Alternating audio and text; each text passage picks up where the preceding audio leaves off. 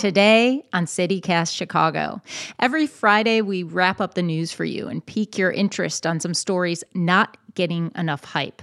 This week, one story with lots of hype, the Jussie Smollett trial. Last night, the actor was found guilty of falsely reporting to police that he was a victim of an attack in January twenty nineteen. Chicago's been a little fatigued by this nearly three-year saga that's dominated headlines. But we talked before the verdict yesterday about why we should care. It's Friday, December tenth. I'm Carrie Shepherd, and this is CityCast Chicago.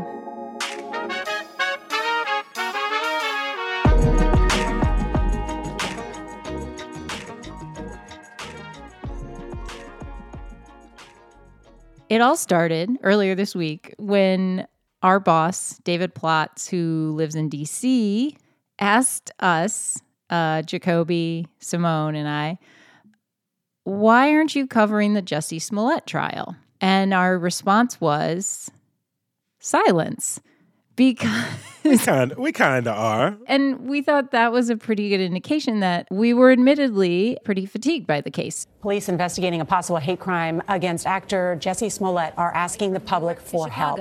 He was attacked and beaten early this morning. Investigators say it all started when two individuals yelled out racial and homophobic slurs, including MAGA country. Got a Frank, don't have a last name on the cell phone regarding a friend that was assaulted. The mystery surrounding the alleged assault of Empire actor Jussie Smollett is growing. I come to you not only as the superintendent of the Chicago Police Department, but also as a black man who spent his entire life living in the city of Chicago. Chicago's top prosecutor, Kim Fox, has reportedly been subpoenaed to appear in court over her handling of the Jussie Smollett case. The Chicago Now actor Jussie Smollett returns to a Cook County courtroom on new charges, but he entered the same plea, not guilty. N B C five Today, jurors will continue deliberating in the Jussie Smollett trial. Yes, right, and they will decide whether Smollett was the victim of a hate crime attack or if he made it all up. I think that what people need to hear is just the truth.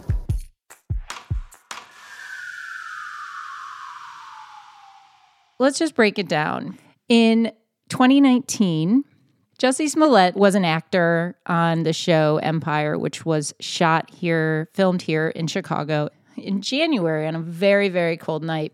Jussie Smollett said that he went out, he was living in Streeterville, downtown. He went out at like one or two a.m. because he needed to get something to eat.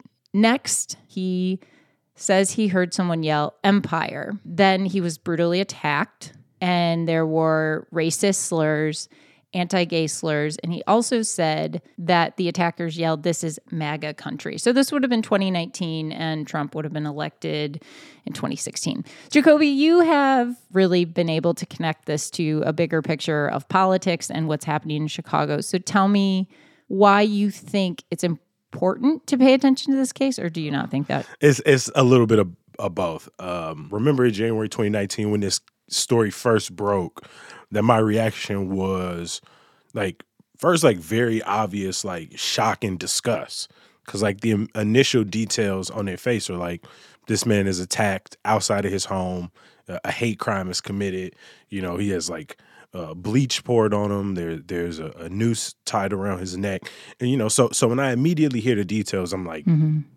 this is terrible, this is gross. And then, you know, when I sat with it for a while, like, and the details started to pour over me, I was like, man, this is a very, like, really interesting case. Never to the point where I'm like, I, I just don't believe it, but started to be like, man, well, it was really cold. And how did they know he was out there? And starting to question his his premise, sort of. And, and, and so the details of, like, who's walking around Streeterville with, like, bleach. At two o'clock in the morning. And, and a noose with, at two a.m. in the morning. And, and can time somebody who is, from what I understand, making a, like, last-minute decision to go get food. You know, all of those things started to feel Uh, a little suspect. Right, right. You know, right. It comes out that the police is saying that he may have committed a hoax. And again, I'm one of those people who's like, I'm not immediately finna believe a police story either. Like, that that this is all B S and there was no attack. And, and, and the reason that it feels that this case is still in the spotlight is not only because Smollett was a public figure, but because early on when the state's attorney, uh, Kim Fox, it became this really big political tool to talk about her inability to charge people or hold people accountable, and was really politically mm-hmm. charged as just a, a, an example of her not doing her job. And this kind of feels like we're carrying this out, especially in the public light, to to harm the rep, the political reputation of, of one of Chicago's most hot button pub- public figures in, in Kim Fox. Right. What happens is, is initially Smollett is charged with sixteen counts of disorderly conduct for allegedly lying to police that he staged the hoax. Uh, this those charges came after S- Cook County State's Attorney Kim Fox had recused herself. And the reason that was given at the time was sort of squishy. She had talked to a family member of Smollett and connected mm-hmm. them to to C P D and was sort of like helping them. And so she kind of recused herself. State's Attorney's Office charges Smollett with sixteen counts. And then later, they dropped the charges in what's painted as a very hasty deal with prosecute between Smollett's attorneys and prosecutors, but it was sort of, there was this big question about like, well, how did this deal come about? Like that set off this huge furor of, you know, Rahm Emanuel, the mayor at the time, was upset. Superintendent Eddie Johnson was upset. Superintendent of C P D with Kim was, Fox. What do you mean with Kim yeah Fox? with Kim yeah. Fox's office? Yeah, I, I can't I can't imagine these same details. You know, obviously outside of, you know, this being an actor, anybody really caring about mm, them. And yeah. it's it's the classic whodunit, and now it's the, the prosecution is going out of their way to, to paint Smollett one way. The defense is saying you can't trust these two brothers who are being alleged as, you know, perpetrating this attack. It's got all of the ingredients of a, a soap right, opera drama. Right. And, and yet I'm changing the channel constantly. And you're um, we should say the brothers that you mentioned, the uh, Osindaro brothers, they said that Jussie Smollett essentially hired them to carry out mm-hmm. this attack. He says, of course, that that is a lie. And then just backing up, you said two or three weeks after the alleged attack, the police started to change their tune and say, wait, mm-hmm. we don't think this happened. Then Chicago Police Superintendent Eddie Johnson had very strong words for Smollett of... Well, and he accused Smollett of dragging Chicago's reputation through the mud. Right, and, and and and at that point, when Chicago police is trying to, like, blame one individual for wasting so many dollars and so many taxpayer resources, I'm like, I don't know, y'all paying out hundreds of million dollars in misconduct lawsuits every single year. Yeah. So uh, you definitely aren't the, the person I'm going to to get my moral compass on, on you know, what is right or wrong. But I, I do agree that, like, you know, if it's a hoax hate crime, that is that is trash. That is terrible. So I'm not, obviously, I'm not asking you to pass judgment, but, like, you know, hearing both sides of this testimony, do you you have any clearer sense of, of what happened that night now than you did three years ago? No. I mean, did this long and short of it. Um, Simone was watching it, this. You were not living in Chicago, but you were watching it because you were interested in Chicago. You were living in Seattle. What were your first reactions when you heard about this case, and how interested were you not being in Chicago? I gotta say, from the jump, I was decidedly not okay. interested. Like, so, so my relationship to, to this case when it when the alleged attack slash alleged hoax uh, first happened in twenty nineteen.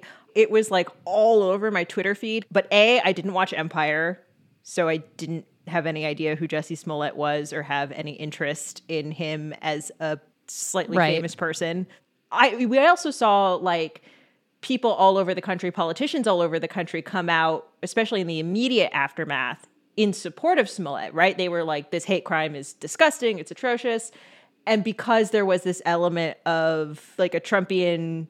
Uh, you know, that that they yelled that this is MAGA country, it just sort of fueled that. And I just found that, frankly, really uninteresting because, like, all the discourse around, by that point in twenty nineteen, like, I felt like we'd sort of said all we needed to say about... We were so deep into that Trumpian rhetoric uh, that I was just like, damn, this is another trash-ass thing that's happening during this this cluster clusterfuck of an administration, which, again, it's a continuation of Of, of racism in America. And the, like, I don't really remember people in my life reacting when the attack uh, right when, when everyone thought it was a hate crime and that he had been attacked. There wasn't really a whole lot of... I definitely remember people having opinions when the theory that it was a hoax became public. All of a sudden, that was a reason we should care, was because... Right, that like somehow that the hoax, that it being a hoax was worse than a hate crime being committed. The idea that this person would lie about being attacked is yeah. somehow way worse than if an attack actually occurred. When people thought it was an attack, you obviously had these, you know, these public figures and on social media people coming out and like, this is another example of how bad things are and, and where we are. And then you have like the right sort of like being yeah. quiet. Like, let, like we we ain't gonna talk about this in either way. Even though it should be politically, it, every every side of the aisle should agree a d- hate crime is a terrible thing. But then when the idea that it was a hoax, it was almost like the people who were on his side or uh, who who were sympathetic, they needed to be like louder in affirming mm-hmm. that if this was a hoax, this is a terrible thing to. And then the people on the right, obviously now they are no longer silent. And they're like, this is an attempt to create controversy against us. So it was almost once it immediately got louder from all sides. Right. It's like important to note, like that happened within like within like three weeks. Like Yeah, it all came, it all unfolded really quickly. So Simone, you're saying, well, and Jacoby, you as well, that when we assumed and, you know, we believed it was the hate crime that happened against Jussie Smollett, only part of the population was enraged and upset. But as soon as it was like, wait, he made this up, then we heard from this other part of the population. But you didn't think the hate crime was so terrible, not enough to speak up. Yeah, I think, I think, yeah, I think that's true. At least from where I was, right? I imagine it was probably different if you were here. But mm-hmm. in terms of like sort of getting it filtered through a national... Because it was a national story, that was the filter I kind of got. Why was it a national think, story, you think? I mean, each of you. I think it was a national story, one, because of like who he was, two, because of the nature of the crime. Because he is a black gay man, everything is happening with more like attention. And so it's mm-hmm. like the hate towards him is is elevated. The attention is elevated. And I also think the MAGA thing makes a huge difference. Mm-hmm. Um, the once you invoke Trump's name yeah. into any news story, all of a sudden it becomes, especially like especially then, oh, this is some in, this is indicates something broader about our culture, about American mm-hmm. culture, about political culture, and therefore we need to talk about it to death because it's Trump. Yeah. I I think people care for the same reason they watch Empire or they watch, you know, All My Children. There is literal, there's a, a celebrity involved. There's a television show. There is the the attackers are potential Nigerian scammers, and then there's a potential sexual relationship between the actor and one of the, the brothers. And unfortunately for the the the people involved, it's their actual life, their actual day-to-day. But to to the onlooking, like to the public, this this soap opera just has every Tyler Perry detail you would want. Like, I am going to put you both in the position of explaining from your point of view why, in terms of justice and our city and politics, why should we care about this trial? I mean, I think you should care because for good or for bad, you should see what the criminal justice system looks like when you have when there's money mm-hmm. involved, how many resources are involved, how much attention is paid to it, how, you know, so many people moving through that courthouse facing much more significant charges, yep. Pot- yep. potentially charges that they didn't, you know, that they are innocent on. And, and we're not giving that any amount of attention. We don't care. This shit is probably going to end up in somebody doing community service. And yet... Yep. Probation and yeah, community service. We've spent weeks, months, years talking about it. You know, our criminal justice system, for lack of better words, is a television mm-hmm. drama. And and the type of cases that end up on the front pages um, say a lot about who yeah. we are. And what we care about. There's a part of me that wants to argue that you shouldn't care, that you should use your brain space for yes, something else. Yes, we already mm-hmm. established um, that. You have to care. I'm telling you, you have I, to make the argument. I'm getting there. You have to argue there. That we care. Uh, Why you have to care. This is I, debate. This is, you yep. have to take both sides. Yep. I have to take both sides. I'm getting there. To me, the other thing about our justice system, or the legal system, I should say, that, that you can take away from this is that the the actual trial, the the part of the process where theoretically we go through the facts to determine the truth, isn't actually a very effective fact-finding process. Mm. And as we've said multiple times, we still don't really know or feel like, or not even th- just that we don't know, but we don't even really feel like we have a of good what sense happened. Of what right. happened. Right. And with this case in particular, you can just really see how none of that s- seems to be in search of the truth. That's exactly how what you were saying when we finished the Rittenhouse trial. It was like none of this felt like it was really about getting to justice. It was about every single person involved playing their sort of their, their little role in, in this larger thing that at the end everybody ends up feeling like, what what did we just go through, and did we arrive at any sense of like truth? So that's that's such a good point. Thank you, you guys, for talking me through this. Sure, yeah, glad to do it. Jacoby. Oh, thank you. Thank you so much for, for moderating this. I, I, I hate to feel so like on the fence about it, but that, that's what I'm left feeling. I'm really just like, we at the end of the week, and I'm just like, I don't, I have no clue.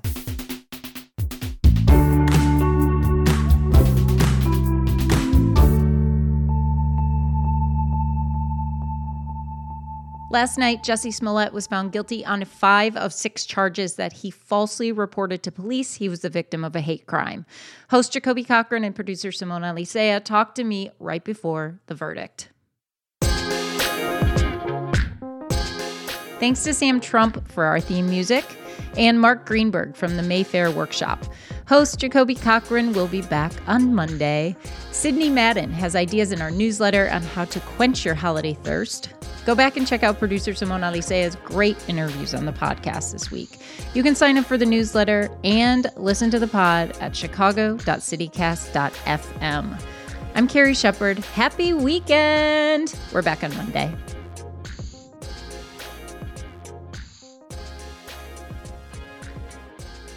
Yeah, I feel like S V U already did a, a bootleg they, version of this story. Did they do Smollett? Jacoby, they Did. I, they did. They definitely they did. They did. Oh, my God. Yeah. Oh, are you kidding? Dick Wolf grabs the headline. Yeah, he grabs that shit so I'm waiting. Fast. He's got to make forty-seven thousand episodes of stuff I'm waiting year. For. Like, they have to pull from everything. I'm waiting for the F X uh, series on this.